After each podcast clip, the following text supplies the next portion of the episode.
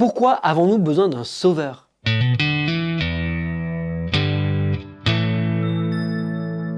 L'humanité a besoin d'un sauveur. Donner une réponse exhaustive à la question de savoir pourquoi nous en avons besoin mériterait toute une encyclopédie. Limité par la durée de notre vidéo, nous présenterons ici quelques idées basées sur ce que dit la Bible à propos de la nécessité d'un sauveur. Tout d'abord, il faut comprendre que le terme nous dans cette question est techniquement inclusif, c'est-à-dire que lorsque nous disons nous avons besoin d'un sauveur, nous voulons dire que toute personne ayant jamais vécu a besoin d'un sauveur. Il convient également de noter que le terme sauveur est utilisé de manière assez large dans la Bible.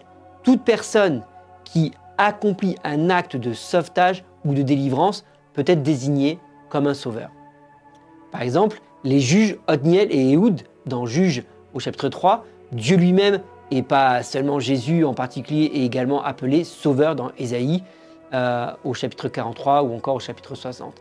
Dans cette vidéo, pour éviter toute confusion, nous utiliserons le mot sauveur pour désigner Jésus-Christ. La raison pour laquelle nous avons besoin d'un sauveur trouve ses racines dans les natures divines et humaines. Premièrement, la Bible dit que Dieu a un plan et que les êtres humains sont essentiels à ce plan. Deuxièmement, Dieu est saint et il ne peut pas supporter le péché. Troisièmement, tout être humain a péché et tout être humain a une nature pécheresse intrinsèque. La difficulté pour nous est que vivre avec Dieu exige la perfection et aucun de nous n'est parfait.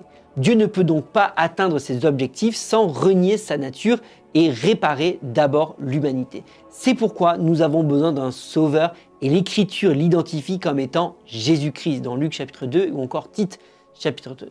Nous avons besoin du sauveur Jésus parce que nous devons être saints. Sans sainteté, personne ne verra le Seigneur, ce que nous dit Hébreu au chapitre 12. Jésus ne fait pas simplement de nous de meilleures personnes, il ne renforce pas non plus notre piété ou notre sainteté, car nous n'en avons aucune au départ. Au contraire, il fait de nous des créatures entièrement nouvelles. On peut le lire dans 2 Corinthiens 5, 17 et encore Galates 6, verset 15. Quel est le plan de Dieu pour l'humanité?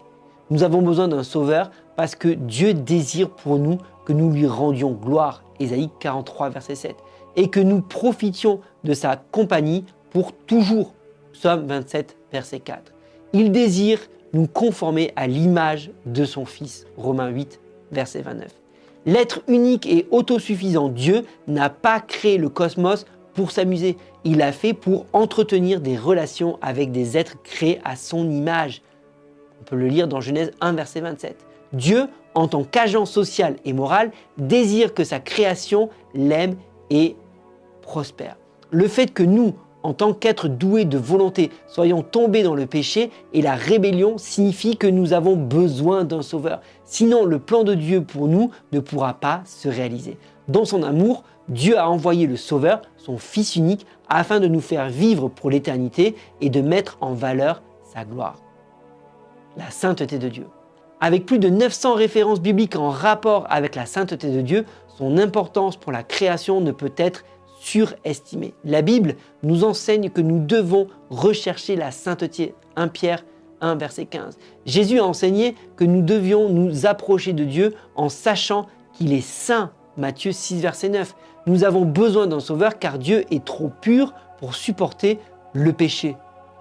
Tes yeux sont trop purs pour voir le mal et tu ne peux pas regarder la faute. Habacuc 1, verset 13. Sans un sauveur, la parole de Dieu à notre égard ne serait que Allez-vous-en, vous qui pratiquez le mal, comme il est dit dans Matthieu 7, verset 23. Le péché de l'humanité. Dans Romains 3, verset 10 à 18, Paul introduit des passages des psaumes et d'Ésaïe dans une discussion sur la foi. Ce faisant, il utilise les Écritures pour conclure avec certitude que toute personne a péché. Romains 3.23. Chaque personne a donc besoin d'une restauration. Nous ne pouvons pas nous débarrasser de notre péché, pas plus qu'un léopard ne peut changer ses tâches. Jérémie 13, verset 23. Il n'y a pas un seul juste, pas même un seul, nous dit Romains 3, verset 10, en faisant référence à Psaume 14, verset 1. Dieu dit sans embâge que tout le monde est pécheur, même ceux qui ne le pensent pas. Voir 1 Jean 1, verset 8.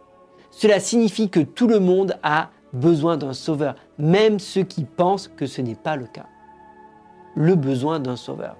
Pour résumer, Dieu a un plan. Il est parfait et il ne reviendra pas dessus. Mais son plan nous implique, nous les humains, et nous sommes des pécheurs de part en part. Comme Dieu est saint, il ne peut tolérer la présence du péché. Et à moins qu'il ne nous purifie d'une manière ou d'une autre, il lui est impossible d'exécuter son plan éternel en notre compagnie. La solution de Dieu, offrir le sacrifice parfait, une fois pour toutes, pour nous purifier du péché et nous réconcilier avec lui. C'est ce qu'il a fait avec son Fils sur la croix. Nous avons besoin d'un sauveur parce que nous ne pouvons pas nous sauver nous-mêmes. Nous avons besoin d'un sauveur parce que sans le Christ, nous sommes décrits comme sans espérance et sans Dieu dans le monde. Éphésiens 2, verset 12.